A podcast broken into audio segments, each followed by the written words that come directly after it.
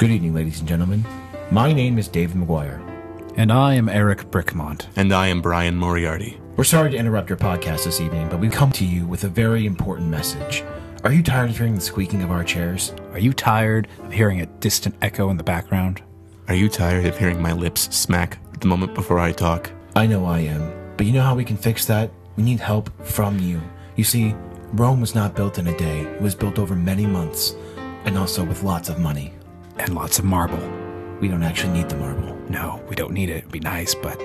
Okay, let's just stick to things that we actually need. Okay, sorry. Okay, thank you. Anyways, if you feel like you want to help us with our squeaking chairs or massive echo and Brian's incessant lip smacking, please go to www.nerdonomy.com. Click on donate, where your money will go to helping our nerd cave thrive and helping Brian get over his speech impediment. And to go to our need for lots and lots of hot pockets. We must have the hot pockets.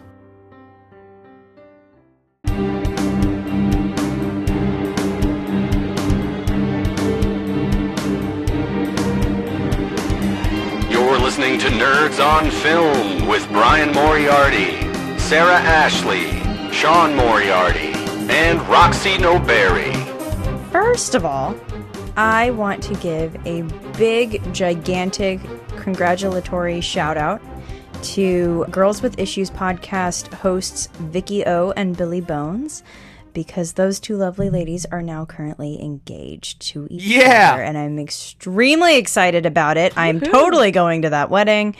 and yeah, they just announced it on their podcast, but I got the I got the phone call like right after it happened because I'm super Oh, special sweet. like you get that. to go to New York? yeah, probably. Unless I want to go to New York. it's wanna probably go to going to New be in New York, York. That's awesome. They are amazing people. They really are. Uh, they have an awesome podcast that uh, if you haven't checked it out, they are fantastic. They go into really good detail with comic books in general. So mm-hmm.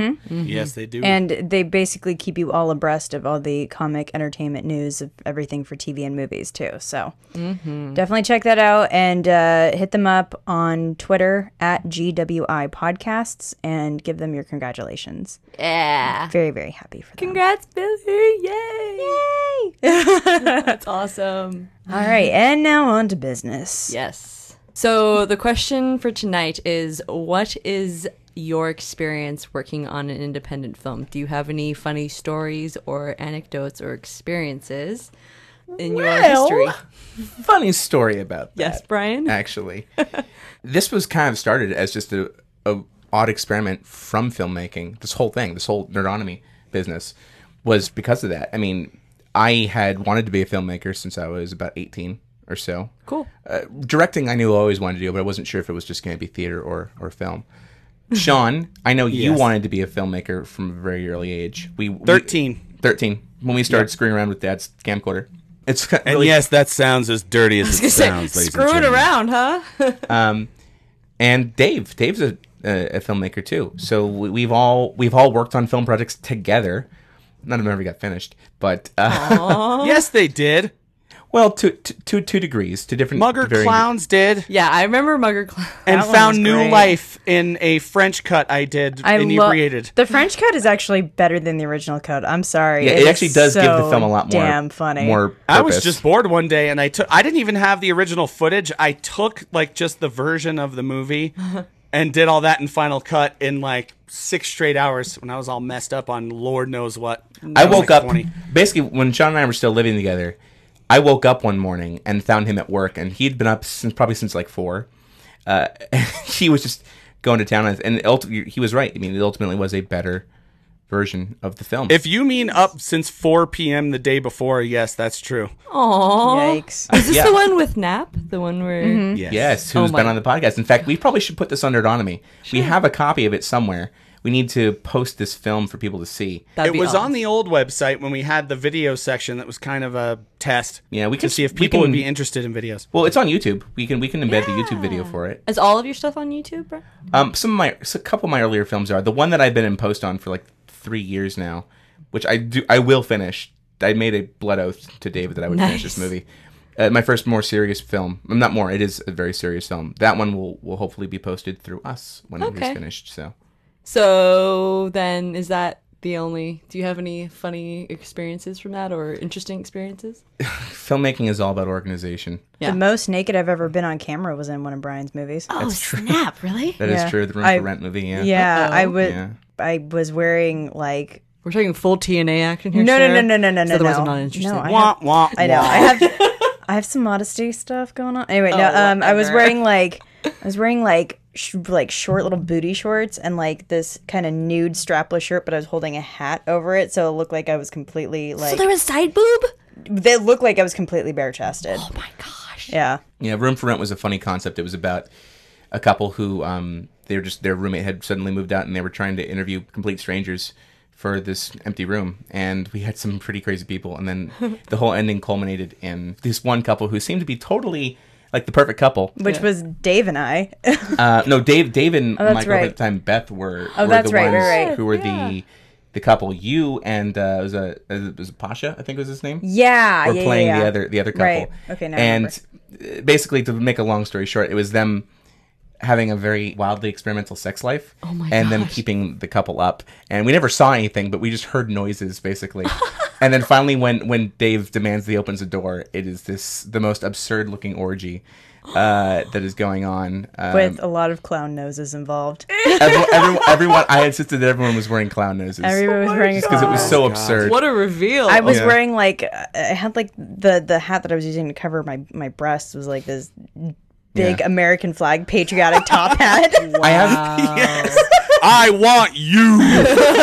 the thing is, the ending doesn't make sense unless you see the rest of the film. But technically, we could probably cut the film together and release it from just the last five minutes because it really the this rule of three bit that we do with the the noise and everything mm-hmm. that could actually be the film. yeah, You know what's you know what we could also do is we could take all the films that we've done together and piece together like a smash cut, hilarious like best of a Sure. Nerdonomy thing reel. too. yeah. That'd be cool. Yeah. So Sean, what about you? What's your? Oh God.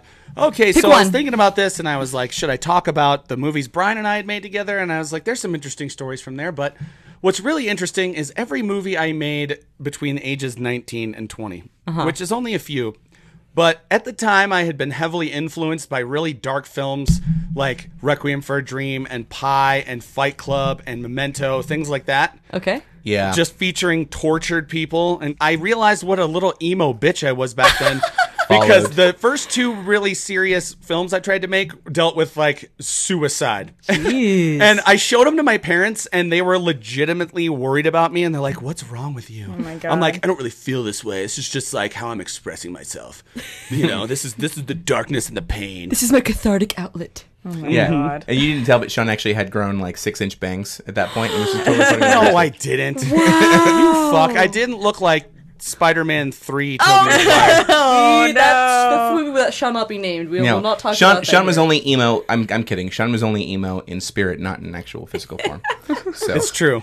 But yeah, if you go on YouTube, my channel is Big Sean Mo, just like my Twitter handle. And if you watch Followed or Final Thoughts, they are the most. I actually, one of the movies, a buddy of mine needed to do a project for his English class where he had to do something and some sort of artistic performance, whether it was like a skit that they performed live or if they wanted to make a film or a song or something like this. So he comes to me and he's like, "Can you just like make me a movie if we film it together and like edit it all together?" Which is the hardest and like longest part of it, right? so I had to slap this dude's name as the editor on it just so he could get credit for it. And then he told me that everybody in his class thought he was either going to kill them or himself after watching it. oh my god. so at least I didn't have to deal with that.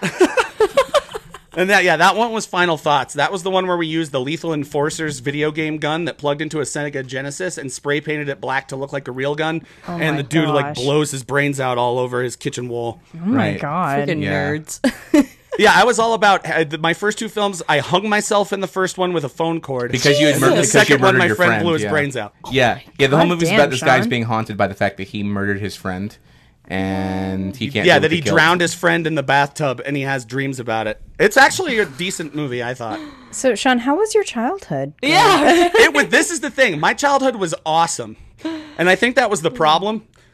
Oh, Is you that I needed a didn't little really bit more have any true darkness or pain, so I forced it on myself. Oh my mm. gosh. And to be fair, we didn't find any mutilated animals, and Sean is not a bedwetter, so he's No. We, we have no we have no one. I'm not that interesting. We, we, we have no one symptom of psychopathy other Yeah. than what he developed as an adult. This as is his- just a as his film genuine genuine curiosity into the darkness. Yep.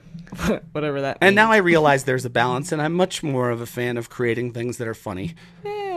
Well, than you know, things that make you feel uncomfortable. you know what they say though, the best dramatic actors are also hilarious, or is it vice versa? Like the best um, Both. comedians are also great dramatic artists. the best actors are the ones who are comedic actors because they can do both the serious and the funny, and probably the most Mm-hmm. the best dramatic actors are probably just flat out hilarious. I mean, you think Robin Williams and Jim Carrey, Kevin Spacey. Immediately. Yeah, Yeah, because all people that are comedians at heart are uh, usually pretty tortured individuals. Sure. yeah. But They've that gets into the whole the- type thing too. yeah. Yeah, that's true. What about you, Roxy? Um, I have very limited experience in independent filmmaking, but I have wor- acted on some projects, and I'd say probably one of the most ex- the weirdest experiences I've had was um, at my alma mater acting on a film. We spent a couple of days doing it, and it was basically a short based in the editing room at the school. And um, the director of the short, his name T- his name's T.J. Reed this really sweet guy. Like him and I hit it off right off the bat, and he just wanted me to act, and he wanted me, you know, to be kind of the pixie dream girl kind of character, just kind of like cute friend who comes in, and her friend is like trying to edit a movie, and he slowly goes insane though. So the way that the movie was pitched to me, You say it so Yeah. casually, you swear right goes then. insane. The script was fairly straightforward. Like I go in and find him editing a film, and I'm asking what's going on, and he just like is totally warped. And uh, this, I forget. but This was a couple years ago, and it wasn't that memorable of a of a piece. But anyway, what ended up happening is the final cut. he turned it into this like psycho thriller movie trailer. So what happened is like he added all these like new edits that we had not shot together. He like brought in a friend of his and basically like filmed it m- to make it look like a Japanese horror with like yes. a oh my like gosh. psycho ghost that's like haunting the halls of Hugh Gillis Hall. Yikes. and I'm like barely in it, but the last moment of the film, everything goes pitch black, and all you hear is my voice just, "Are you okay?" And that's Oh it. And that's like the end of it. And we're just like, what the fuck? Like The everyone. in- power of Yeah. editing. I swear to God, this film, this short, was completely transformed because of the editing done on that piece. Like, I had no idea. It started from point A and went to B and took a total complete detour to get to point B. Wow. so I'd say that definitely was a revealing to me of the filmmaking process. Definitely. I mean, we've seen it with your example and with Murder Clowns, right? that just editing can literally change an entire movie. Oh yeah. I don't think anybody though, besides you, me, and Nap, have seen the version with like the whole other scene with the clowns getting you. Like it was like they relived the same thing. The clowns just chased down you. oh. And then we have the I put the Kill Bill end credits music in of you just Right. walking into the sunset in your clown costume, Right. just accepting. wow. The best part about that, though, in that entire original cut that was in color versus the black and white that you changed it to, was just the the slow motion shot of this alley where Nap was being chased, and all the, you're seeing this run by shot of all the clowns, and Yeah. we started playing like Oh Fortuna. uh, that part was just amazing. Um, and then when when finally when Sean the uh, the Bubba clown as we called him grabs onto him, then it kind of goes Evil into the, clown Yes. leader. it, it just uh, it, that's when it goes into the whole crescendo of the sors salutis. It's funny every now and again I have people go, I swear to God I saw you as a clown on the internet. because they'll find it because of my name. Nice. Usually words you don't want to hear because you know. Yeah. It's like, Yeah. yeah. I came in second in like a John Wayne Gacy contest. yeah, well yeah, in my case it's always like, was it the Craigslist ad or was it the video on YouTube? Wow. was I shirtless or was I pantless? Oh God. Jeez. Good lord. So Sarah, what's your experience? Um, well, I think we kind of mentioned it several episodes ago, back when Dave was still a regular host. But Dave and I actually worked on a movie called Brain Freeze. Yes, Um, I remember distinctly. It was Yeah. it was his story, and um, I helped him kind of shape it up and, and I auditioned and that. That rewrote was some fun. stuff. Yeah, it was it was really fun. Brian was in it. Um, I was in it, producing it as well, and like also writing. And then Dave was directing um, and producing, and it was a big, fun family team effort. But uh, I remember specifically while we were recording. Um, we were doing all these monologues inside the bathroom of this diner that we were recording at. The montages were amazing. they were they were really really freaking funny. It was just kind of like these four main characters all having their own little moments, kind of talking about their respective dates that they were on. Yeah, we're like, I'm talking about that my girlfriend has just got a new Yeah. job, and that totally throws off the fact that I'm about to propose to her. And then the girlfriend's having her internal monologue where she's like, My favorite part was she was she was peeing. oh, and then- she was, like, fake and she's peeing, trying to yeah, get it to flush, it cuts kicking- the. What is this made by NASA?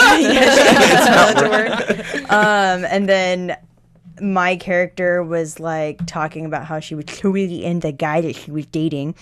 Um, she had that like terrible lateral lisp. Julie, That yes. per- did she have a we retainer? actually we actually did a whole had the viral campaign. For We that, too. did, we did. She had a she Facebook had, page. Yeah, she had the retainer, but the joke was that when she took the retainer out, she still had the speech impediment. That's awesome. and so, um, and so yeah, so I was like talking about that, and then. Uh, the guy who I was on the date with, the guy Grady played him. He was like, "She's kind of hot, but she's got this weird lisp thing happening." It was really funny. Anyway, so in the process of filming all of these things, and we were using the diner late, late, late at night. Yeah. Um, It was like wh- ten to three. It was- Jimmy's? It was Jimmy's. It's Jimmy, yeah. and it was still open. It was still open for business, Right. but they were like letting us do it because it wasn't going to hinder anything. Because It was pretty slow at that point. We were only using one side of the restaurant, Okay. um, but we were in the bathroom, and something happened where somebody went to go. Like I think it was the cameraman had used his foot to put down the toilet seat. As it came down, the toilet seat broke in half and was just floating in the toilet. and we're like. Holy shit. Holy shit, we broke the diner. like they're, they're letting us film here for free. and we broke it. And that, ladies and gentlemen, is why you buy insurance. Yeah, right? right. Well, we ended up just buying them a new toilet seat, but it was like, yeah, yeah. We were just like, hey, sorry. And they were just rolling their eyes at us. We felt really, really bad. And it sucks because that movie's probably never going to see the light of day because I think most of the footage was missing. Really? Yeah, Yeah. that's what happened with Room for Rent too. Is one of the tapes got lost, so we can't. I can't finish editing it. I have a lot. Most of the footage imported to my computer. I mean, mm-hmm. I, I could cut something together, but it wouldn't necessarily make sense. Yeah. Hmm. This The is why we. joys of independent filmmaking. This is why we go digital, and we always have backups. yes. yes, indeed. And thankfully, that didn't happen on my last film because I had somebody who was importing the memory cards uh, while we were shooting. So we always had extras going Perfect. around. nice. And um, though there was one time where we, we had used all of them, we had to kind of wait for some to import. Um, but nevertheless, we had I had have all the clips in triplicate, so it's like worst case scenario. And I think I still have the original memory cards that they were recorded onto, Cool. as well, with them not being touched. So my ass is covered. As it should be. And on that note, everybody, welcome to Nerds on Film. I'm Sean Moriarty. I am Brian Moriarty. I'm Sarah Ashley. And I'm Roxy Noberry. Roxy! Hi! Roxy. Hi. Roxy. Hi, John. This is my first episode with you because I couldn't make it last week That's right! for technical reasons. Yeah. Uh, well, and I I wasn't there because I was in the happiest place on earth, Disneyland. Yes, you were. Yes, she was. She When was. you sent me that picture of the Iron Man armory, I showed it to everybody at work and they all flipped out. They're like, that's in Disneyland. Yeah. It was really, really, really. Where is it? Really in Innoventions. Yes. Oh, the Innoventions Yeah. exhibit. It's Oh my God. really, really, really, really, really, really awesome. And there's a Yeah. part where we didn't get to do it because the line was really long, but there was a, a thing where you could um, go basically stand in place and, And like get to be in and Iron be Man. in the Iron Man suit like via video. So like it would actually like patch itself onto you, and Mm-hmm. You could practice shooting like through the video. It was kind of cool. You can fly, you can shoot, Yeah. you can like throw stuff at stuff, and it's really cool. This reminds me, does anybody recall that recently President Obama said that they had made Iron Man for like 30 seconds and then said, nah, I'm just kidding. He said, No, he, no. said, he said basically we're, we're working on Iron They Man. said We're They were working on working Iron on Man. it. And every, I flipped out and then he was like, nah, I'm just playing. I'm so mind. gypped about the fact that Barack Obama went on Between Two Ferns with Zach I haven't Galifianakis. watched it yet. yes. why is why, has? why is that making that people so angry? I don't get it. Because he basically it's went awesome. on to promote um, the healthcare stuff. So it was healthcare.gov. It was all about, you know, presenting it to the younger generation because Zach Galifianakis knows what's up. And I mean, the way that they did it was pretty clever. I will give them credibility on that point. But it was a cheap tactic, I would say, overall. You know, it's just all about I just healthcare.gov. did, did Zach Galifianakis create a really uncomfortable situation while they were plugging healthcare.gov. It was very awkward. Um, That's they talked all about, I care about. That's what they do. Yeah. And, and it's the fact that the president kept a mostly straight face the entire video. Oh no, the president, yeah, gave gave Zach his uh, comeuppance. He was very. Uh, they were pissed at each other. Do you other. know how good Barack Obama is at keeping a straight face, though? Oh my God, You're talking yeah. about a guy who has a picture on his phone, probably, of Putin riding a horse shirtless, but still doesn't even crack a smile when he's talking to him in front of the cameras. Yep. But no, we're not Let's there to back. talk about that today. We're here to talk about independent cinema. So that's important.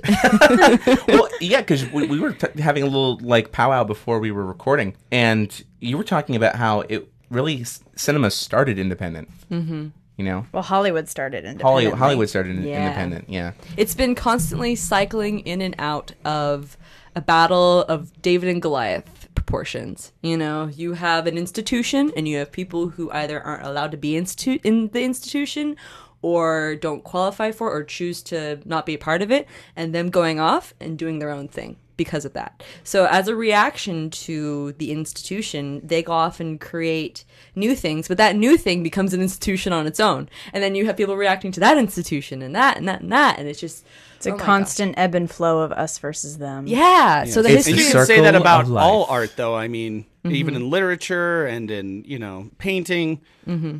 Similar cycles have happened with all, every form of art, but it's just on a grander scale with movies. Yeah, I think, well, it's that movies are more accessible to the general population. I think so. but that's Yeah, and the amount of, the people it takes right? to Yeah. create a film too, like how many people are affected. some people argue that film is the hardest art form because it's literally all the art forms combined. I would agree with that. I mean, you have to deal with visual art, you have to deal with music, you have to deal with acting, you have to deal with photography, um, and it's Oftentimes, music and dance. sculpture with with production design, music and dance exactly with musicals. It's it is it's a, it's a mega art, and that's why it's like 200 people to make a movie. Oh yeah, such a huge crew. Yeah. So then we can talk about it in the perspective of a historical context as well as a intellectual thing. And I mean, going along with the theme of independent film, we've been going through Cinequest, you know, and we've mm-hmm. been really exposed to a lot of good independent filmmaking lately. And I think it's really important to shed light on that process and what it takes to make a good independent film today in the modern age, mm-hmm. where you have um, independent film really taking on a life of its own and becoming the status quo, you know, the popular genre of film.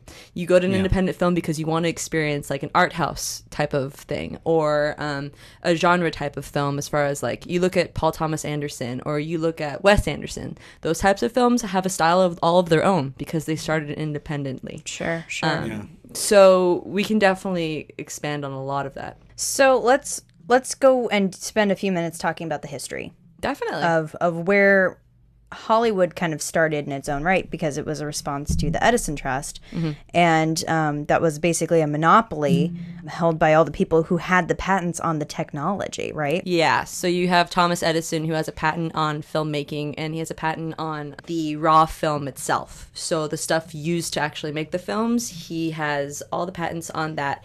So in 1908, they create the Motion Picture Patents Company. And this causes a huge rift in the industry. And um, people who weren't able to be a part of the Motion Picture um, Patents Company said, screw that, we're going to Hollywood because it's the farthest away we can get from New Jersey, where Thomas Edison is based.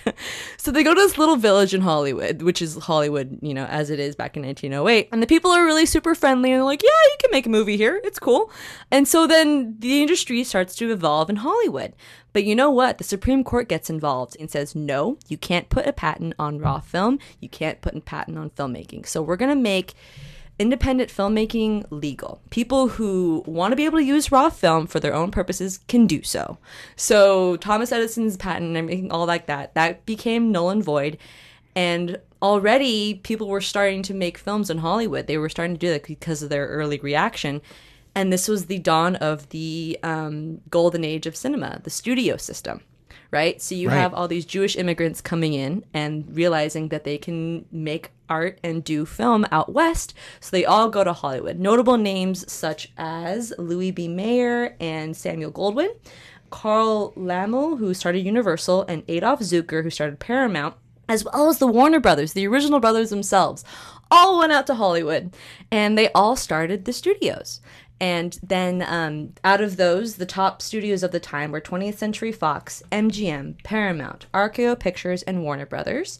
And then you also had three little ones called um, Columbia, United Artists, and Universal.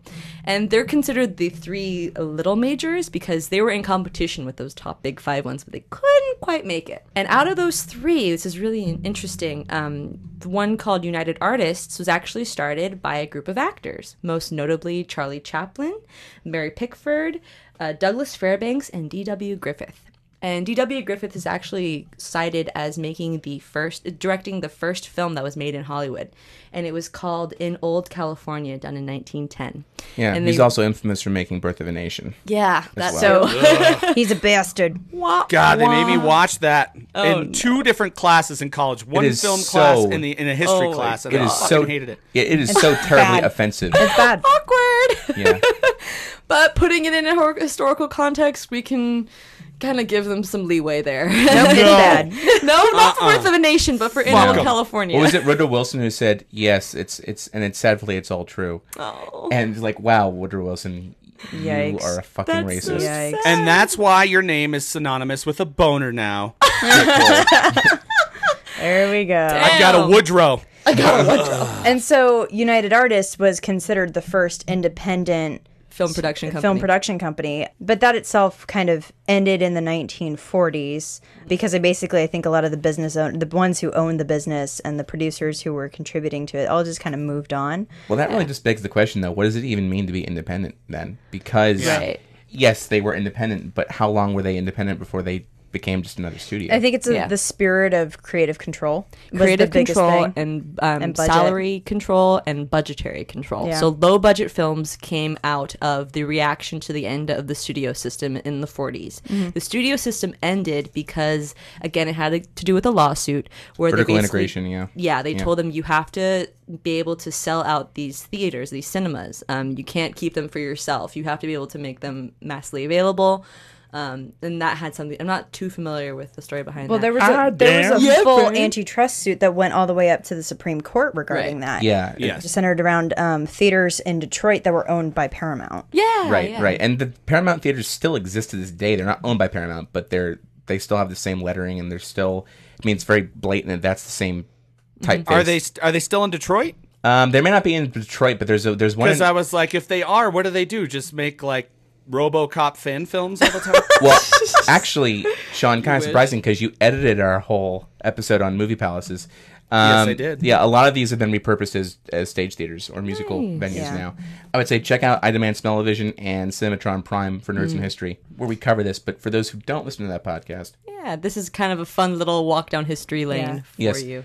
Um, the historical context of independent film. Yeah, I mean, it's pretty much what was one monopoly was traded for another Mm-hmm. because while Edison had the monopoly on the technology, the studio system had a monopoly on Isn't- the production, exhibition, and distribution. Isn't it technically an oligopoly or something like that? Well, I mean, yes, it'd be an og- o- ola. What If you said, It's on Yeah. English. I know, right? but anyway, so- but a poly poly. But yeah, right. But basically, what it meant was that in 1948, the U.S. Supreme Court said that all Hollywood studios had to sell their theater chains yes. and and open it up for fair business of distribution. Okay. Which is so- funny because I could swear there were United. There's still United Artist theaters, There are, and Disney still owns a couple of theaters. and there's Sony theaters. Yeah. Here's the thing about United Artists, though, is that unfortunately it phased out because a lot of the creative talent went on and did different projects, and they forgot about United Artists. Um, Mm-hmm. Well, I- Disney in particular, he Yeah. went on and joined RKO. I mean, they all did Well, different and there was also the Society of Independent Motion Picture Producers, and those were the Yeah. ones who filed the antitrust in the first place. right. So And that one in particular was formed by fellows like Right. Disney and Orson Welles Sure, yeah. and um, other strong power players. The about it. interesting thing about that, though, is that the people who are on the board of the MPAA, a lot of them are theater owners. Mm-hmm. Wow. In fact, pretty much they are the owners of every major theater chain in this country. Nice. As well as a couple people in the studios. So, yes, the vertical integration has, quote unquote, ended, uh-huh. but it's been replaced The- with a with a more That clandestine that seems like MPAA. a system. conflict of interest to me. Shouldn't it be the theater goers that are the the not theater? MPAA is an episode all to itself. Oh yeah. Uh, we've been one we've been God. waiting to do since the beginning. Fun little fact about the MPAA: the George Romero vehicle, Night of the Living Dead, was the first and last film to have unrestricted screening Wow. before the adoption of the MPAA ratings. Wow. Yep, So we talked about that. kids saw that Oh freaking my movie. gosh. wow. George Romero really set a lot of things into motion in that respect. Yeah, and that Yeah, movie, it's because, like we said before, he released it as like a matinee showing that kids went to. Yeah. right back. We did, talked about that way back in our Halloween episodes. back episodes. in the day. All right, yes, we did. fair enough. Yes. So a lot of it, we're, we're gonna we're gonna say, hey, footnote. By the way, this podcast, check it out. This one happened. Okay, so now we're going into the new Hollywood era. Right? Well, yeah. So I, what is happening over the this kind of golden age time is you have a lot of major studios who are just making musicals and epics and that sort of thing, all the 50s, classic yeah. stuff that we kind of still attribute to the time period today. But this funny thing was also happening right after World War II was the home video kind of came out, the home camera. So you could make your own movies at home, and while people were using them mostly just to awkwardly stand and smile because they didn't understand really how it worked. I, I love I love watching old. It is true that people look like they're posing for pictures for like Yeah. 20 straight minutes. I know, of it's 16 so millimeter damn or 8 funny. millimeter footage. this will look great. and like yelling at you could see the consternation too, like Yeah. people yelling at each other, They're running like, into "What am I frame, supposed to do? setting their children up, and then running back out of frame. yeah, exactly. um, but so you had a lot of people who were kind of experimenting on their own. Yeah. Um, and then you also had this kind of new generation of filmmakers that were coming out in response to these Hollywood epics and musicals and saying these aren't the type of things that we want. Let's see some stuff that's more relatable to the people. Totally. And that's where you get Easy Rider. And that's where you get Midnight Cowboy. yes. and this is considered the uh, the new Hollywood movement. Um, you had a lot of influence from foreign filmmakers like Fellini. You had the avant garde movement from Andy Warhol, mm-hmm. um, and a lot of this stuff was kind of coming in one big amalgamation. That was the gorgeousness of the late '60s and early French '70s. New Wave. I mm-hmm. mean, a lot of good artistically based films came Yes, out of this. I want to let our audience know there is an awesome documentary about this era, and I'm not sure if it's two or three parts, but it's called "A Decade Under the Influence." Nice. and it's amazing. If you want like a really detailed but at the same time fairly brief account of what happened in the 70s, it's awesome. Cool. Okay, that's really cool. We should check that out. Right on. Oh, and there's also um, we want to mention uh, Francis Ford Coppola and George Lucas's uh, production company, American Zoetrope.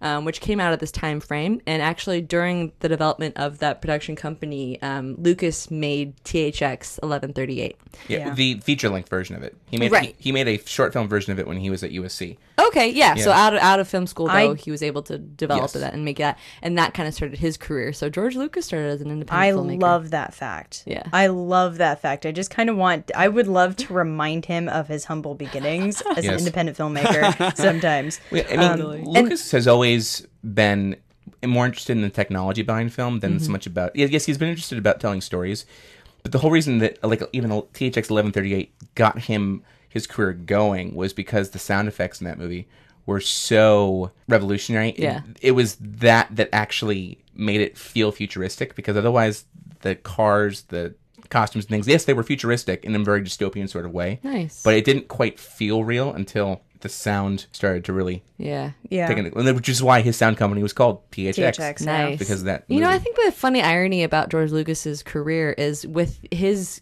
career kind of taking off because of THX, the advent of blockbuster films, most notably his Star Wars and Jaws, which was Spielberg's, were kind of the signifying of the end of the new Hollywood era because the advent of the blockbuster. Yeah. The ni- late 70s to the whole basically, you know, era of Yeah, the 80s and that's also the advent of the massive amount of sequels. Like sequel, sequel, sequel. True. yeah.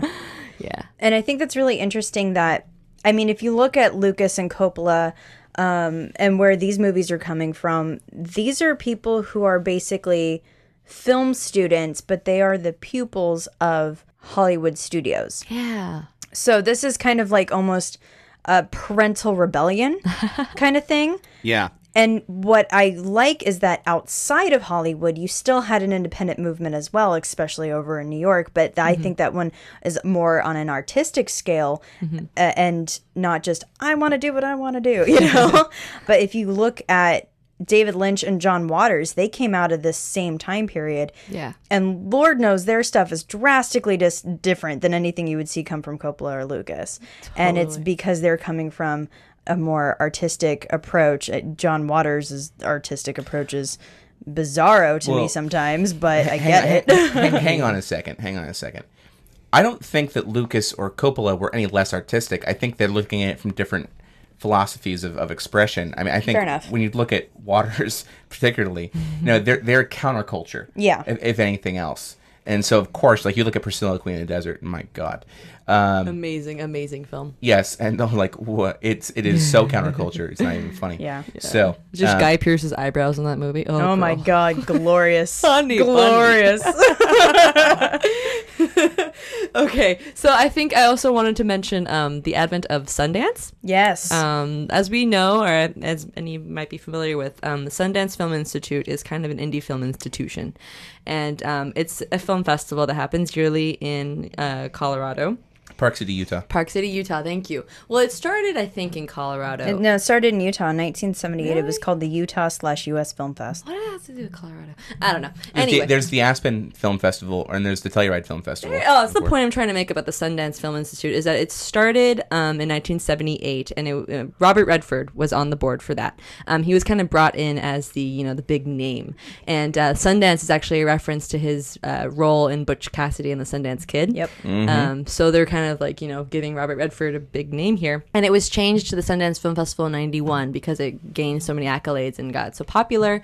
And directors such as um, Kevin Smith, Robert Rodriguez, Quentin Tarantino, David O. Russell, Paul Thomas Anderson, Steven Soderbergh, James Wan, Hal Hartley, and Jim Jarmusch are just a few names that gained popularity and basically got their careers started thanks to the Sundance Yeah. Film Institute. And some of those directors have gone studio and others still remain independent. Yeah, So, you know? Yeah. So um, the advent of film festivals, Mm-hmm. things like that really got a lot of what we see as independent film today going. Mm-hmm. You know, because a lot of the funding happened because of it. A lot of the distribution happens because of these festivals, and Yeah. the word of mouth happens because of these festivals. Well, it's it's really interesting because I think with independent, the reason why it's still so viable now is you have a chance to have people who are not necessarily in the system see your film Mm-hmm. and gain some traction before you, you market it to. I mean, Sundance is now basically a gig, gigantic one week festival where you pitch your film to a bunch of different studios who want to buy it. Right. Right. Yeah, it's taken the place of the feature film market, you know, that used to be where people went to buy movies. Now they go to Sundance. Before, I mean, Sundance in its early stages, there wasn't deals being made in the lobbies Right. after the showings. No, Exactly. And Yeah. people like that because well for as it started out it was a way for people to see new content, stuff that was not mainstream, right? And yet we love independent film because it's creative and it's the epitome of creative freedom. I was talking to one of the professors at Roxy and I's alma mater. alma mater, yeah. I went there too. Yes, that's right. but you weren't in the film department, Sarah. No, it was in the English department. We were like way, way not cooler. Uh, actually, I'll, I'll mention I'll mention his name. He's an Academy member. I mean, he uh, his name's Harry Matthias. Great guy. He's one of the cinematography uh, professors there, and we had a great long conversation about if you're going to be independent for creative freedom. Honestly, if you, you work in the studio system, if you get your film done on time and under budget, studios will leave you alone. You can make whatever kind of film you want. Totally. So it's kind of funny. It's like people who aren't comfortable working within the constraints of the business of I think of Hollywood of on time under budget are the people who tend to gravitate more toward the independent side. Free spirits The free sp- yes. who are not deadline driven. Yes. Exactly. so that kind of leads us into the modern era of filmmaking, um, especially with the '90s and the '90s kind of being typed as the like the indie film era. Um, most notably, the most successful independent film of all time being cited as Teenage Mutant Ninja Turtles. Which is awesome. I'm so Unbelievable. excited whoa, to hear whoa, that. whoa, whoa, whoa, whoa. I swear to God, Sean, I swear to Whoa. God. I don't think that's true. I'm pretty sure that the Blair Witch Project. You know, I think that one's up there, but I've Not seen quite as multiple much. sources saying that Teenage Mutant Ninja It was like 185 million dollars, wasn't it? made over, and it was New Line Cinemas, so that And the, qualifies the it. first one, The- Yes, yes, which first one. I enjoy to this day. I think it's a great movie. It is a great movie. oh my gosh, Yeah, and it's so funny. respectfully done to. I mean, Cricket. Nobody understands cricket. You got to know what a crumpet is to understand cricket. Classic. Yeah, Sorry, I had to do that. That was like spot on too. that was great. Sean. I watched that movie a lot to this day. Totally. Pork rind. Pork rind. Pizza dude's got. Pizza dude's got 30 seconds. So you know, I mean, if we have listeners out there that can correct me on that factoid, please write write, write to us. You know what? I think you're right, Roxy, because I think Blair Witch Project was uh, made the most per capita based on its budget. Sure. Because it was such a low budget. Okay, that's fair. It was made for Although that's 100,000. also the movie that made everybody really go, holy shit, we can all make a movie. Yeah. That's 90% handycam footage, and it was mm-hmm. so hyped up and was had such a huge release. People thought it was a documentary. Can like, I straight can I go back to the famous sketch from Family Guy with Brian being Oh my re- God. re- reading movies for the for the blind? Nothing's happening. Nothing's happening. Something about a map. Nothing's happening. Nothing's happening. And it's over. The audience looks pretty pissed off. I just find it so fascinating that the actors were just as terrified during the making of the film as the audience was watching it. Yeah. I mean, Yeah, that's 'cause they kind of the were no- freezing notoriety their of that balls film. off Yeah, and you- ovaries off. Oh my god. You, you, you need to out see or it. out. I'm sorry. Yeah, Ovaries yeah. out. That's a movie where it the space totally dictates how you well you take it in. If you see it in a theater, dark in theater, yes, absolutely, Totally. terrifying. I saw it on my television set, middle of the day. Mm-hmm. All the lights were on. Well, didn't need light because sun was going through the house. This is it. This is the movie that is so so terrifying. I I, I didn't get it. I, I applaud them for hey taking hundred thousand dollars and mi- mishmashing film with handycam and basically shooting it in like a week out in the woods. More power to you guys. Yeah. You you accomplished what most people cannot. Sure. But that being said, Yeah. Well, it kind of introduced an entire new era of found footage horror films. Yeah. No? correct. It Thanks basically to started a subgenre we have of been horror. shit Yeah. on by the Paranormal Activity Oh franchise. my There would not God. been, would not have been a paranormal activity had there not been a Blair Witch Project. Well, and another really cool thing that's that has happened during the '90s because you have found footage movies coming out, and um, again, kind of more the home style feel. Mm-hmm. You have more and more people exploring film on their own again because the stuff is ready for them. Yeah. and then YouTube happens. and people can make their own films and get them out there for distribution any which way possible. And so effectively, this is kind of this was my theory when YouTube first came out was that I was like, wow, well, entertainment just became a cottage industry Totally. Um, because we have the means of production. Yeah. And when things when digital cameras became affordable, that just made it even more exponential. Yeah, I think there was one other smaller leap that took place just a few years ago. And that would happen when Nikon released the Nikon D3100 camera. The first DSLR camera to record 1080p video Right. Wow. at 24 frames per second. I remember seeing early, uh, like just test footage that was being done with this stuff and thinking, wow, that must have been like a $100,000 camera that they were using. There's- And the person next to me was like, no, that cost- 12 bucks. that, that, that, that, that camera cost about 500 or mm, actually probably at the time it was more like 8 or 9 but nevertheless the fact that you could with the lens and the sensor the Right. fact that you could really capture what was 90% looking like a hollywood film with a cheaper that's like what got vimeo going. And now vimeo is all about the high quality dslr filmmakers who are showing off their work there it's it that i think even revolutionized it further Well, and beyond that, like you guys were talking about this on the last episode, which mm-hmm, was Veronica. awesome, by the way.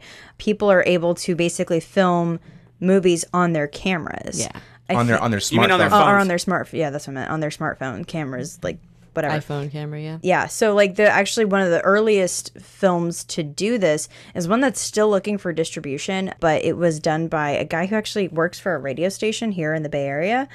Works for Alice ninety seven point three. His, his name's Hooman, and he actually made this movie called Olive, and it, he's he's been shopping it for a very long time. I don't know if it's gonna go anywhere, but I don't like his attitude in general. Sorry. He's kind of a bitch, isn't he? but um, but they basically it was one of the first films to be filmed entirely on a camera phone, and they just strapped a crazy lens to it. Wow. And then just made and just did it that whole way. It was kind of the shtick for the film. But the fact that we have this in our hands means anybody can make an independent film. Mm-hmm. And when you look for crowdsource funding and all this other stuff, it's fairly easy to make a film. Getting Yeah. it picked up, getting it seen is tougher because you are competing with approximately 4,000 movies a year that are coming out. Sure. Yeah. It's really tough. And even now, like taking it beyond the smartphone. and Yes, you can take your smartphone and you can shoot a movie that looks amazing.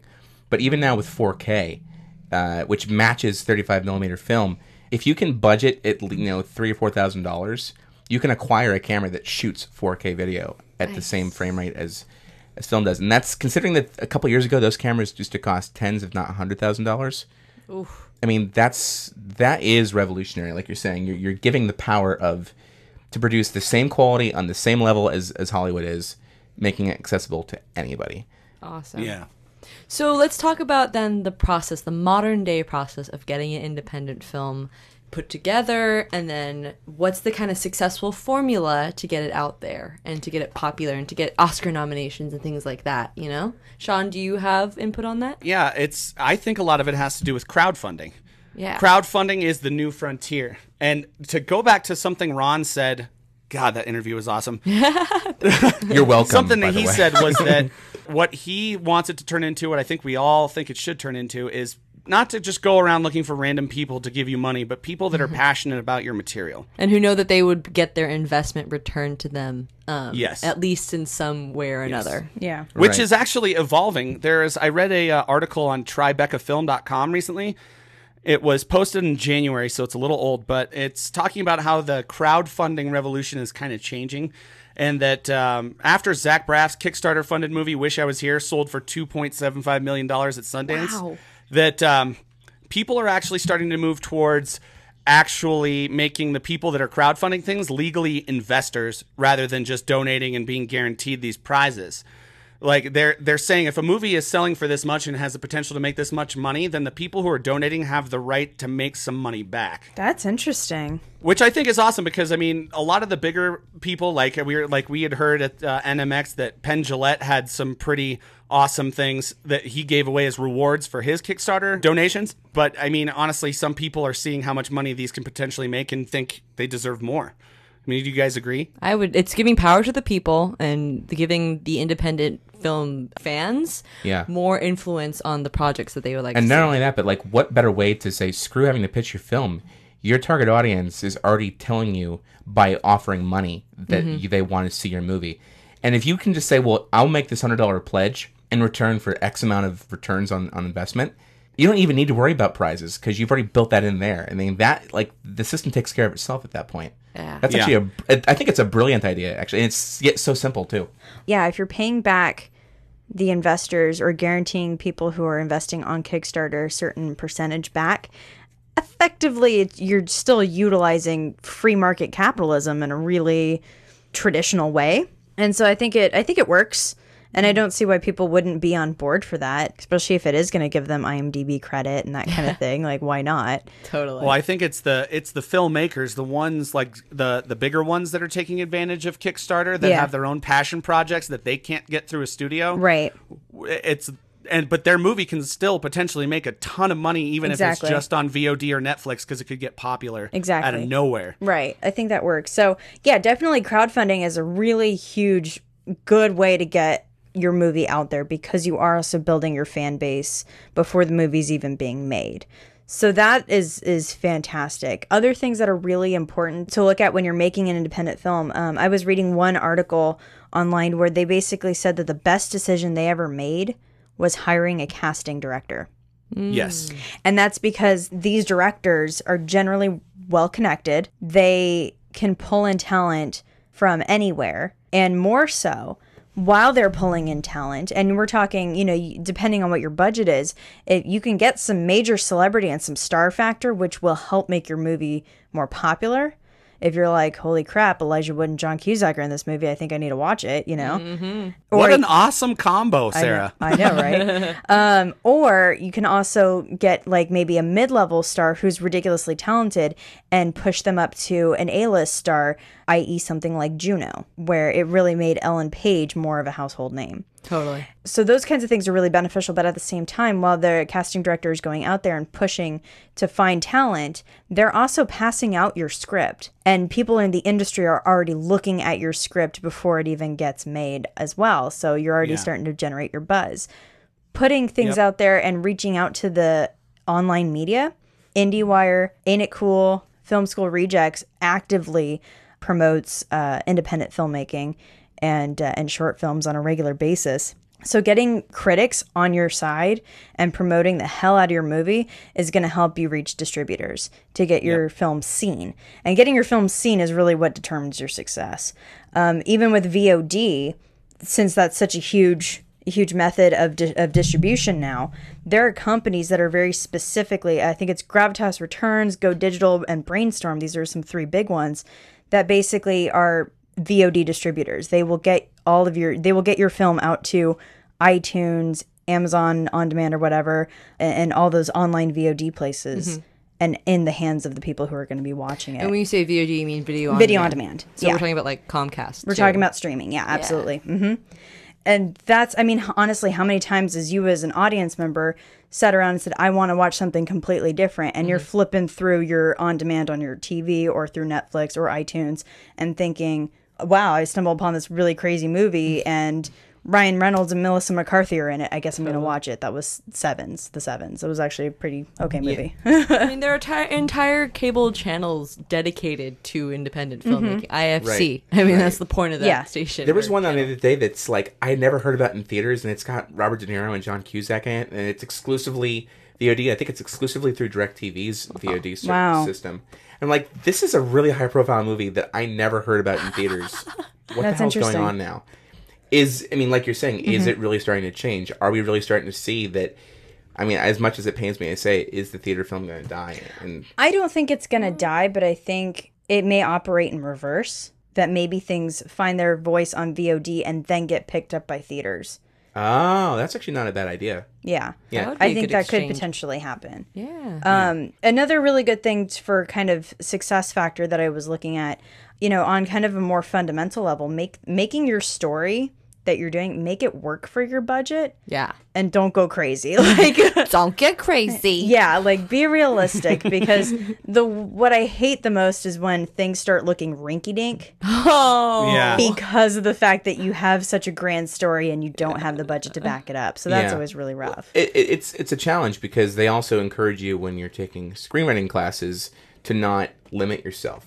Don't worry about the budget yet. Yeah. Mm-hmm. Get your story on paper first. Yeah, and then but then you can tailor it. Like Yes. if you have to if you have this movie that's going to span, you know, 10, you know, 10 years, okay, how can you shorten that and take stock of your locations and that kind of thing and what you what you have available Do you like to what they did with the Eraserhead and make sure that guy just keeps his haircut for the entire five year span Exactly, of the exactly. freaking movie? His pre Marge Simpson buzz cut. Oh my God. God. That's He pretty much had David Lynch's haircut. right, there you go. right? or I think rather David Lynch's hair has gone slowly toward Right. what the Eraserhead's haircut. I love it. and and also um, really important things submit to film festivals Yes. do it there are plenty of film festivals that will take resubmissions so don't just don't burn your bridges don't be a jackass about it just suck it up if they didn't like your movie the first time around and try again later One thing I've learned is when they say, "Yeah, we'll take a rough cut," no, they won't.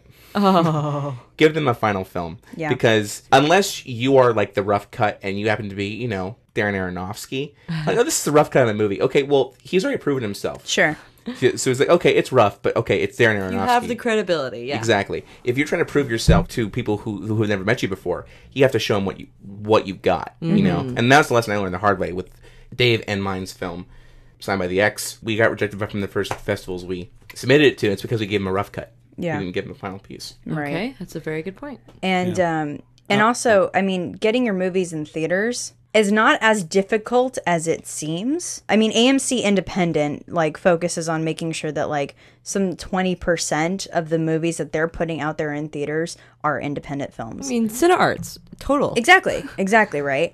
If you want to go like the more grassroots option, you can do what they call four walling your movie, which basically means you are renting your theater space. Nice. And basically, you're selling the tickets. You keep the profits from your tickets, but the theater gets all the money from concessions. It's kind of like what they do at Camera 3 in downtown. So, in addition to four walling it, and like I said, doing the grassroots option, which is rough, and you do have the potential to lose a lot of money because sometimes you have to pay up front to a certain extent to rent the space Yeah.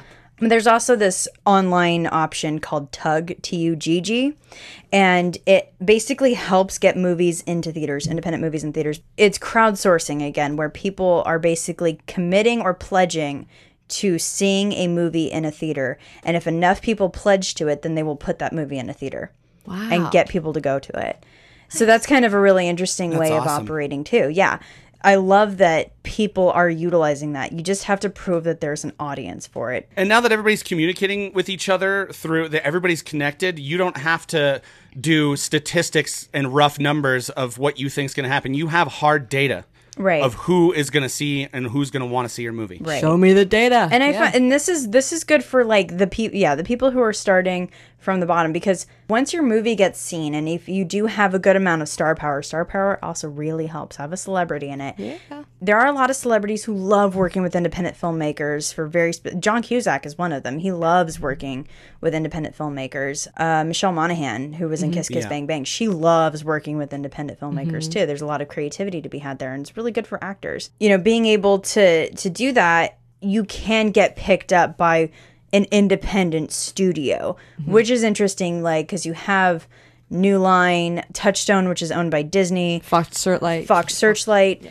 A lot of these ones are just subsidiaries to major studios, but they're going to help your movie get distributed widely. Right. and They're pretty much that's why they exist. It's kind of weird because Warner Brothers has two. They have New Line and they had Warner Inter- Independent. Yeah. Yeah, so I guess they have an independent and a, and a more independent. Yeah, I guess so. Independent. Well, and so DreamWorks used to be an independent studio. Oh yeah. Then when they became more major, their distribution actually went through Touchstone, which is Disney's subsidiary, which I find really interesting because I'm like Pixar and DreamWorks are kind of big competitors. Uh, yeah. so I find it interesting that Disney kind of does the distribution. Well, for DreamWorks, Animation is a. Yeah. I mean, I, I wouldn't say Walt Disney Pictures and DreamWorks for the live action stuff is really that competitive. Fair enough. Yeah, uh, and I, w- I would barely call DreamWorks an independent company because when you got Steven Spielberg, David Geffen, who had already made billions of I dollars said off it of films. was. No, I would say even from its inception, you got Jeffrey Katzenberg, who was the head of animation at Disney. Yeah. Steven Right, Spielberg, okay. no no introduction needed, and David Geffen, music mogul who had made a Right. bunch of money investing in independent films already. Yeah. Nice. Coming together, it's a new studio. It's not an independent. David Geffen was also was the guy who did Live Aid, right? I think he might have been one of the contributors to it. yeah. I, I think he was the guy who was like the major voice behind Live Aid. Hmm. Very Interesting. possible. Yeah. I mean, speaking of like d- in- independent films and like animated worlds, you have Don Bluth. You know, Right. you also have Don Bluth, and then Amblin Entertainment. Speaking of Steven Spielberg, I mean, Amblin was responsible for films such as uh, E.T. E.T., but then animated films, uh, Fievel Goes West, I believe. Mm, An American Tail, yeah. Yeah, American Tail. Yes. So stuff like that is really important.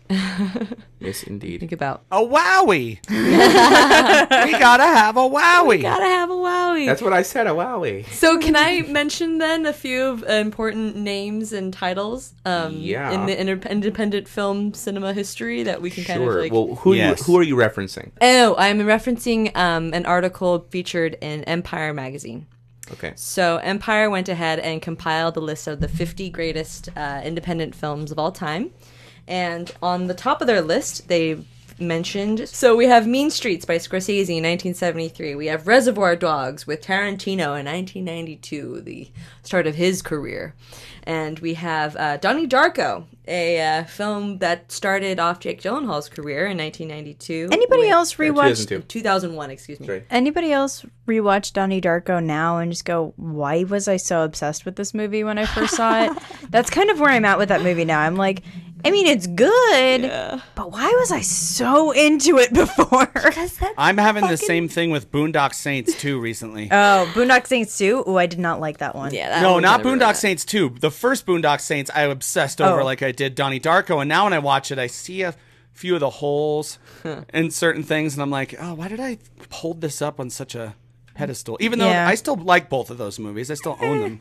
trust your initial reaction to film. I think that's important.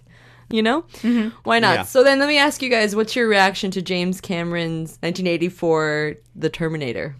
Oh, I love it. I can't actually. I was. I had to kind of do a double take when I was like, "That was an independent It movie." was. It was um, indeed. Apparently, Yeah. he came up with the script in like two weeks. Really? Yeah.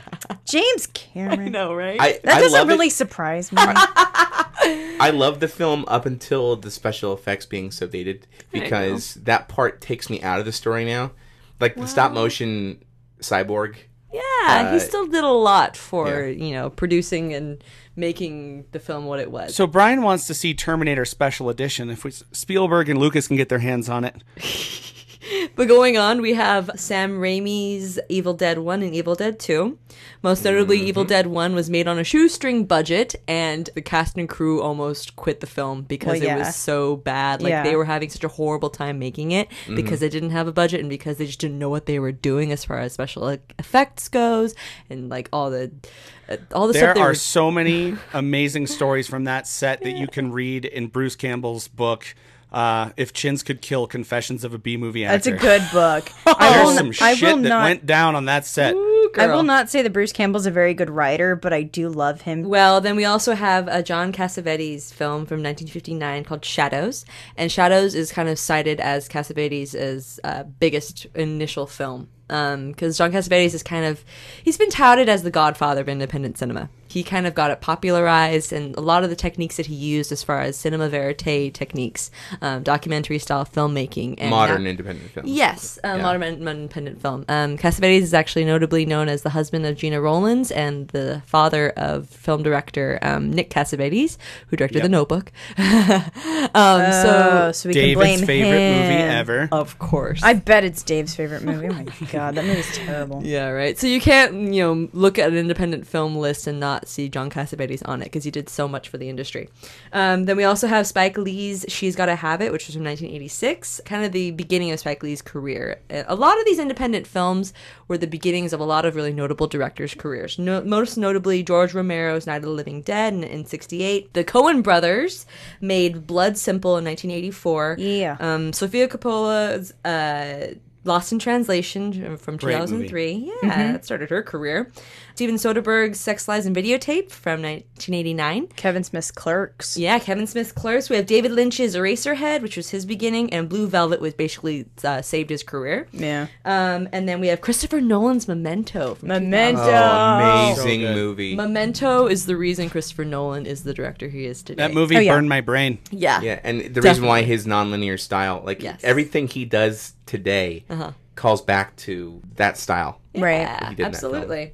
So then we also have uh, Richard Linklater, who is also a very notable name, um, with uh, specifically Slacker and, of course, Dazed and Confused. All right, Yeah. all right, all right. Well, well, Linklater is the main inspiration for Kevin Smith. I believe we've mentioned I that can- before. I believe but- that. Absolutely. There's one notable director named um, Jim Jarmusch who is really known for very intellectually interesting films, most notably Stranger Than Paradise in 1984 and Ghost Dog, The Way of the Samurai, with Oh, a Ghost Dog. badass. Um, who's the actor that we're thinking of? Forest Sean? Whitaker. Thank you, Forest Whitaker with the core Oh and God. samurai sword. Oh my god! That and just the what he does with the sword, where he's like, and then puts it back in all the time. Oh god. Apparently, that was an Akira Kurosawa um, Tribute? thing. and then uh, Jim Jarmusch went ahead and did it. So then, um, some other ones we have, of course, Kevin Smith's Clerks. That Mm-hmm. really, you know, was all that. Uh, Gus Van Sant's Drugstore Cowboy. That started Mm. him off in 1989. Um, we have Darren Aronofsky with Pi. That was his initial Yes. offering, followed by uh, most notably Black Swan, which won Natalie Portman her Oscar. Oh my and the god. wrestler, Which was a mind fuck. Yeah, and then the wrestler, which you know revived um, Mickey Rourke's career. Yeah, thank Yeah. you. Yeah, No, I think Sin City revived his career. Eh, you think so? I think. Yeah. I honestly think that the wrestler made him a household name again. I Yeah. think I, since Robert Rodriguez put him on the map into popular movies like Once Upon a Time in Mexico and then True. Sin City, and then that's when he got a more serious. Yeah, role. but let's be fair though. I'm the so- wrester got him his Oscar nomination. Yeah, that's what That's I'm trying true. To That's where I yeah. say- but would made him he the have been household name. considered? Would he have even been considered unless he had had some work right before then? Do you think they would make have a very put him good out of point. not? True, and to be fair, his immediate film after the wrestler was The Expendables. So Mm. it's like, Yeah. he does kind of does what he wants. I like the wrestler because it was a really kind of parallel to Mickey Rourke's, Rourke's life. I will Yeah. have to say though, with as much as he fucked up his face with plastic surgery, Oh, I mean, he's made himself a new career again being the ugly guy, which is crazy because he was a good-looking dude back in the day, and this is this is your warning, children. In my head, I just see Marv. I don't even see like him anymore. I just see Marv from Sin City. I can't wait for Sin City 2. Oh my gosh, me too. Me too. Oh, Oh, my so god! But I've been Could- waiting for this movie to come out since Yes. after For right seven after or eight, eight, nine years. I know. Why has it been taking so long? Because he couldn't do it. He originally he was going to do it with uh, uh, Angelina Jolie as the Dame to Kill for. This I'm excited about it because it's the best of all the books, yeah. And it's just one story. It's not a mishmash of the best he Right. could grab from every other one. I, Yeah. ori- I heard that in the original casting that they were going to do, like Debra Messing was going to be in it, and I was like, wow, Yep. Grace, why? Whatever. okay, so um, a few more to mention here are Robert Altman's Shortcuts from '93, Bryan Singer's The Usual Suspect. Oh my Yeah. god, the start of Kevin Spacey. Kevin Spacey, Benicio del Toro. Yes, and uh, what is it? Stephen Baldwin. oh, Stephen Baldwin. No, he had done Biodome. he was already fair enough. established. Dude, Biodome was the shit. I swear to God, I have such a love in my heart for Pauly Shore movies that it's disgusting. That Okay. song, Safety Dance, plays at my job all the time. Yes. And when we do it, we just all start like doing the dance with our hands in the air, jumping around. That's awesome. Okay, so I gotta mention Spike Jonze being John Malkovich. That movie Oh. was literally the the premise is let's just do what the hell we want. It doesn't have to have a linear narrative at Right. all. We'll just go into John Malkovich's brain and include the New Jersey Turnpike and see how it goes. I swear to God, so I good. I think I've I've never watched that movie all the way through. Really? I've only caught bits and pieces on TV, It's and every single time I'm like, what the fuck is happening? You have every major actor going completely against type, and Yeah. that's what's so brilliant Yeah. about that film. Okay, so then we also have John Carpenter's Dark Star, which was his beginner before Halloween happened, Right. And that really kind of got him, you know, not- notoriety for making really weird films. And then, of course, we have Little Miss Sunshine, which has a few unknown directors involved in it: Jonathan Dayton and Valerie Faris. Um, but Little Miss Sunshine is really one of those films that got credibility on the Oscars.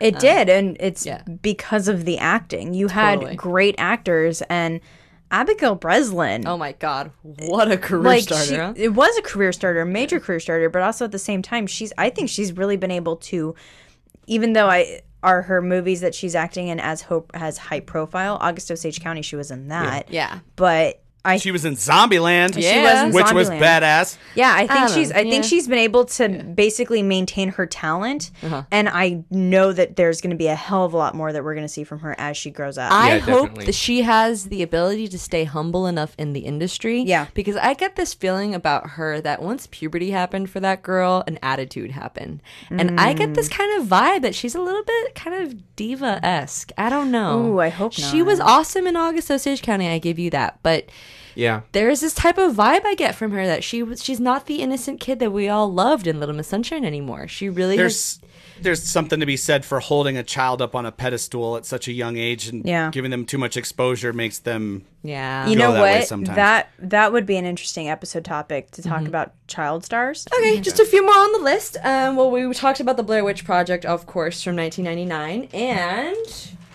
to kind of round it off, this Vin Diesel masterpiece, Pitch Black. I enjoy Pitch Black. It's a great movie, considering that for the fact that they had to do very few special effects shots, mm-hmm. yet they made it totally feel like a sci-fi movie. yeah. was awesome. The subsequent se- sequels, you know, were a little bit because they got. To, Oh, you know- did you not like the Chronicles of Riddick? Nah, it's got too Really? big for me, man. Pitch Black was really where it was at for me. They just I don't keep know. shortening it. Like th- there was Chronicles of Riddick, then it was Riddick. Yeah. I didn't I think see the next one's Riddick. just gonna be Rid. Ruh. And then Well, that'll what be about Rid. Dick? Dick, starring Vin Diesel and his dick. and his dick. oh man. Okay, and rounding out the list, um, more recent notable films, we have uh, Juno with uh, Ellen Page. Fantastic movie. Great, great film, following the Little Miss Sunshine formula. you Diablo? Cody, amazing dialogue. She totally. totally deserved that Oscar. Absolutely. And Jennifer Lawrence's debut with uh, Winter's Bone, which Mm-hmm. garnered her her first Oscar nomination in 2011. Nothing good happens in that movie. it was a good movie though. I It was. I, get, I know it's good, but I get depressed when people mention it. Though I go, oh, yeah. I'm cutting my dad's hands off again. God damn it! And uh, we've got Swingers, which was Doug Liman's film in 1996 with uh, Vince Vaughn and a bunch of other fucktards. God, such a crazy movie. Jon Favreau was in that too. Yeah, about that. Um, and also rounding that out, I have a film called In Search of a Midnight Kiss, which was made in 2008 by director Alex Holdridge. And this film I want to mention because it was part of this uh, genre of film called mumblecore. And mumblecore, the genre, arose out of the indie film neighborhood because a bunch of film directors got together and wanted to start making films that were made on, you know, really low budgets and focused on naturalistic dialogue and interactions with actors. So going back to the John Cassavetes influence here, you know, you have a lot of films, um, most notably Frances Ha, which has garnered a lot of critical acclaim Yeah. because of the actress Greta Gerwig. And Greta Gerwig is actually one of the most notable actors in a lot of these uh, mumblecore films. And she's Um, going to be the ma or the new star of How I Met Your Father. Oh my god, that's gonna be so the cool. Boo. spin-off. All right, fair. and then a few other mumblecore films you might know of: um, Cyrus with John C. Reilly, and who else am I thinking? Jonah Hill, Right. And then uh, Jeff Who Lives at Home, which has another How I Met Your Mother actor in it, Jason Segel. Jason, yeah. So Which I really enjoyed that movie a lot. Right? I did. Yeah. Yeah. Well, so Mumblecore was started by these two brothers, um, the Duplass brothers, and they really kind of took off and made Mumblecore really the indie film genre that it is today, which is the most popularized kind of. You know, you think of Lena Dunham, you think of um, a lot of different movies that like that are made in that style. Even TV shows are made in that style now. Well, it's because they f- like these are people with problems. These Yeah. Mm-hmm. are people with real problems that are relatable, and they all feel like your fucked up neighbor. Like, Yeah. and and there's a lot to be said for that. And I think a lot of the stuff does come into the response of the fact that independent filmmaking can be done so easily. Totally. and we do have the means of production, you know. So I think Yeah. making it relatable is really important when you're going with independent filmmaking. Yeah. Definitely, definitely. And I think a few other uh, notable mentions is Paul Thomas Anderson's films. You know, we have the, most recently The Master, and then you have Magnolia and Boogie Nights and Hard Eight and all that. And then Wes Anderson with all his, you know, his Oh, films. Wes Anderson. Cannot wait for the Grand Budapest Hotel. That the if you guys okay, go watch the Red Band trailer for Grand Budapest Hotel. I know, right? If you don't get excited about that movie, I don't want to so talk good. to you. So good. And it's so amazing to watch. If you go all the way back to Bottle Rocket and you just mm-hmm. watch how the style of writing has stayed consistent, but as his he's been able to get more money, his fine tuning of the environments and Yeah. the cinematography is just impeccable. That's probably my favorite thing about Wes Anderson movies is is the environment that he makes. Just the way that they look and feel. He has a style all into his own, Yeah. and I think that's really valuable and important. Mm-hmm. Sean? Well, all, all these directors and writers that you've mentioned, the people that made all these independent movies, are people that just went out there and they said, "Fuck it, I'm going to make a movie because I want to." Yeah. Yeah, and it all starts with a really good story, and I think that's what's going to set all of the movies because we are so saturated with like four, what did Sarah say, four thousand 4,000 movies, movies a being made per year. year. Oh, yeah. boy. So I think that everybody should try and make their own movies, but there's a lot of people out there who are really just wanting people to stop. And one guy in particular, I was reading this article on filmmakermagazine.com. This was from February. Uh, Stop making indie films urges Kentucker Audley. and he's this guy, first of all, the guy's name is Kentucker Audley. Uh, two things to say to you about that. One, if that name was on your birth certificate, you had the power to change it. Two, if it was not on your birth certificate and you changed it to that, why? All right, moving on. he started a petition on change.org that is urging mediocre independent filmmakers to stop making films my because it is making it harder for people like him. By the way, uh, never fucking heard of you, buddy. Sounds like you're pretty mediocre to me. I looked at your IMDb and I saw VHS on there. Point stricken. Wow. Yeah, so this guy wants people to stop. Like, there's there are some people that are out there and bitter and want people to stop. But what I say to that is, look at every other art form. Well, I mean, look at look at music. Anybody can make anything on GarageBand these days. I know because I've been messing with it lately. like, but the people who do truly create good music, whether it is on that medium or with whether it's with traditional instruments, the stuff that's good gets set apart. Everybody can take pen to paper, but not everybody can write a book. Anybody can uh, try to sketch something, but it's not all going to be good. And everybody has the means to do that. The fact that there's people out there that are saying, don't make your movies because they're mediocre and it's making it, it harder to see my movie. It just sounds Judge- like. that's just so completely judgmental and it's like uh, that is so goddamn frustrating to me because how dare you stifle anybody else's creativity? And first of all, who the hell are you petitioning to? Exactly. After you get all your signatures, who the fuck are you going to give that to? Because there is no, con- you cannot control art. He's trying to start a movement. I can. You guys want to hear the, the like the what it says before you want to sign the petition or not? Not really, to be No. honest. I just want you to maybe a couple points so you could see where this asshole is coming from and hate Uh-huh. him even more. All right. It uh, part of it says film critics and film audiences will no longer be overwhelmed by the glut of mediocre indie productions, while the truly inspired and talented filmmakers will easily be discovered and embraced, able to receive the wide acclaim and financial gain they deserve. You know what, sir? Let me let me make a, a an appeal to this guy. You know what? If you have a problem with too many people making films, then make a better one. Yeah. You know what? Because that's what's going to set your film apart, dude. Because you were a, Exactly. a- because you were a medium-sized fish amongst smaller fish now, and now that there's bigger fish who have now, because of the technology, have now gotten their voice heard, and you're pissed off about it. Go fuck yourself. exactly. Make whatever the hell you want. Do whatever you want to do. Express yourself however the hell you want. I mean, how do you think any of these filmmakers got their start? Yeah. Yeah. It's like sure they, they made crap. Sure, you know, they had their their I mean, David Lynch's career pretty much was all of that. He made films that really weirded people out, but he got notoriety about that and he got critical acclaim eventually. And I think Right. that's really, you know, a valuable experience for a lot of good filmmakers. You can't have that if you're going to have people just telling you not just Well, and Ugh, how and how so dare you say to somebody, "We'll just make a good film," or like stop the mediocre filmmakers.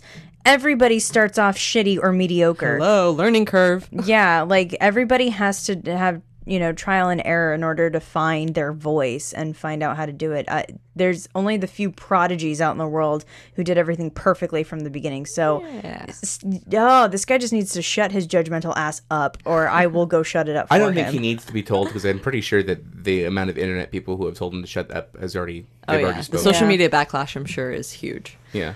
Well, Yeah, that was in late February, so I'm assuming by now this guy is in a Motel 6 with a bottle of whiskey playing Russian roulette in the mirror. wow. At least I hope. oh man. Good lord, how dare he? All right, guys. I think we've covered every base we wanted to cover today. Yeah. Yes, we did. Tell us what you guys think. Go to our social media. What do you think is the best independent film? Oh yeah, that's a good question. Mm-hmm. Yes, and you can reply to us through our Facebook and our Twitter. Birth of a Nation. Birth of a Nation, Sean? no. I'm Kidding. Shut up. Oh, I'm kidding. Stop sorry. it. Wow. It's a documentary. Oh my Whatever. god. Whatever. It really And tricked them. by all means, reach out to us through our social media at Facebook and at, uh, on Twitter at Nerdonomy and uh, keep the conversation going. Let's get into some feedback, shall we? Listener feedback. Yeah. So before I, uh, before the right when the show was starting and we were working out some technical difficulties, I posted on um, Twitter. Oh wow! I just got another one. This is happening live, everyone. Well, not live. This is going to be airing on Tuesday, and it's Friday right now. But anyway, it said, "About to record NOF with the Nerdonomy crew. Tweet me something horrible to say that will make my mother hate me." and my response to that, hold on. One is from Seymour Butts at Seymour 04886042. Awesome name, bro. It says, I created this just to tell you to say on air that you think your ma should have gone ahead with that abortion. dot, dot, dot. You wanted this. Oh. So, ma, you should have gone ahead. That was and went never a the thought abortion. in her mind. Yikes. What What else? What else? Patrick Jose. My face smells like the quartet of dirty. A- like, wait, wait. My, hold on. My face smells like a quartet of dirty assholes. A quartet, in fact. A quartet. A string so that means they all have to be in harmony at some point. Right, I guess so. Yeah. Um, Is there anything like when you do like water glass chimes, like where you just if Oh, you the keep- Glockenspiel? Glockenspiel No, of like, like, assholes. no, like if you put water and you rate. You put, Yeah, you that's rip- called a Glockenspiel. Is that Glockenspiel? oh my That's god. a Glockenspiel was that kind of like a you know, the. That's a xylophone. I thought Glockenspiel is a type of xylophone. Well, Eh. I like Glockenspiel. That's a glockenspiel. I, I, I, Glockenspiel. folks, I think we need to correct Sarah on this. I, I, I can't fine. cite her right away, but I think she's wrong here. so Go. You've got an iPad. Go look it up. Prove me wrong. Yeah. Um. In the meantime, I want to just say that uh, at Motion Picture Meltdown Podcast, um, avid listeners of us did definitely give a shout out to Roxy. What's up, guys? On Twitter, they said, We at MPM, Motion Picture Meltdown, think you're a great addition to Nerds on Film. Love hearing smart women lo- that love nerding out on cinema. Aww. So that was Roxy's little shout out for that one, yeah. which I love having her here. It's great. It I is love great. being here with you guys. So I'm more than happy about it. Um, if you guys want to, you can keep tweeting me. Absolutely, and we'll get to that in just a second. Okay. We have one more piece of feedback I'd like to Oh, share. great. This is from the normal feedback page. Uh, Christopher Bartlett. He put both his names down there, so I think we're going to go ahead and say all of it. He says, uh, I listen to both Nerds on History and Nerds on Film. I find I'm on the hunt for Who Shot Eric absolutely enthralling, and I have no clue who did it so far. I am enjoying Mystery March thus far because we're doing Mystery March in the History podcast. Also looking forward to the episode on tabletop gaming. Well, you're the second person who's brought that up, sir, so we're it's definitely in the works. All right, I was wrong on Glockenspiel. Thank you. Damn it. Might I also uh, suggest doing? an episode- Glockenspiel. Can I finish reading this, please? No. Get Um, over it. Might, might I also suggest doing an episode? Spaceship! Spaceship! I burst right through your fucking words, Brian. You know, if you guys keep doing this, I'll never get to the part where he talks about nerds on film. Go okay, we'll be quiet. That's right. Might I also suggest doing an episode on druids or even Wicca itself, or do you think that was covered by the one you did on witchcraft? Kind of, but we could explore that. Um, also, if you were looking to do a spin-off show about, um, how about uh, nerds on books? You have a great host for it in Sarah. Apologies if I spelled her name wrong. She is an English major after all, and from what I hear on the podcast, she likes to read a little, a little of everything. I do. Plus, I mm-hmm. figure all the nerds like to read a bit, so of something, so who could pop in as co-host and recommend it and talk about stuff on a rotating basis. You know, it's a really good idea. I would probably say that something like that would maybe have to be once a month because A of book the, of the month club. a book of the month club would be kind of fun. The problem because the problem is is I do work as well. I have a full time job, more than full time job outside of this, and on top of the movies and research we have to do for the podcast, it gets a little taxing. So Yeah. um, I actually haven't been able to complete a book in several months right now, and it's driving me crazy because I've been too busy. well, we have had a busy couple months. But, It's been a little you know, nutters. Book of the month thing. It would be like fun. It would be a lot of fun, actually. So I um, like the idea. As for nerds on film, you guys have me constantly laughing out loud. well, most times. I was listening more intently with episode 76 with Ron Newcomb. I am a huge Lord of the Rings fan. I will definitely be checking out his fan film, and I like this idea, uh, The Rangers, and I think it would make a good book series. Sorry, you were dealing with a creative writing major in college, is what he said. Cool. Uh, I will usually come back to books and writing for, for me most times as it does for film. Uh, with most of you guys and girls. Keep up the good work on both podcasts and been listening since day one. Nice. And we'll be listening as long as you're putting them out. They are that good. Thank you, Christopher. That's always good to hear. Right on. Um, we did we did get a little piece of feedback from Kevin, and we'll read it actually on Nerds in History because it's mostly focused on that. But he did have questions about where do you find the, our Amazon links because he wants to to help us out by ordering a copy of Rise of the Fellowship and Casablanca, and he w- wouldn't feel right ordering without going through us. That's very sweet. Kevin, you can find them through our post for that episode. Uh, if you go to the the webpage, the, the blog post for that uh, episode, you will see the affiliate links in. There's the- no affiliate link for Amazon for that. It just goes to the Rise of the Fellowship website. I didn't put any banners to it on Amazon. But the one for Casablanca is there though, so you Okay. can you can do it through there. Cool. Well, folks, if you'd like to keep this conversation going, uh, just or in general talk about film and nerdiness, um, you can hit us up on Twitter. I'm at Brian Moriarty. I'm at Sarah Ash 16. I'm at Roxi Nobari. And I am at Big Sean Mo. Sean spelled S E A N. And mine's R O X I and N O B A R I. Wait a second. I've been sending all these messages to the one with a Y. Oh, fuck. Womp womp. oh, no. Today nothing, tomorrow a lawsuit. Um, and until next time, stay nerdy and tune in to us next week. Same nerd time, same nerd channel, nerdonomy.com. Bye. Later. See ya. And roll credits.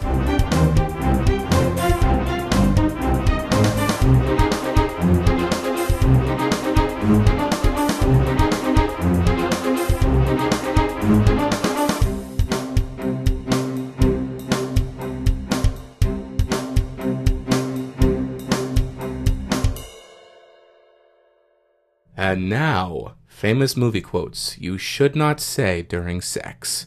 Never lower your eyes to an enemy.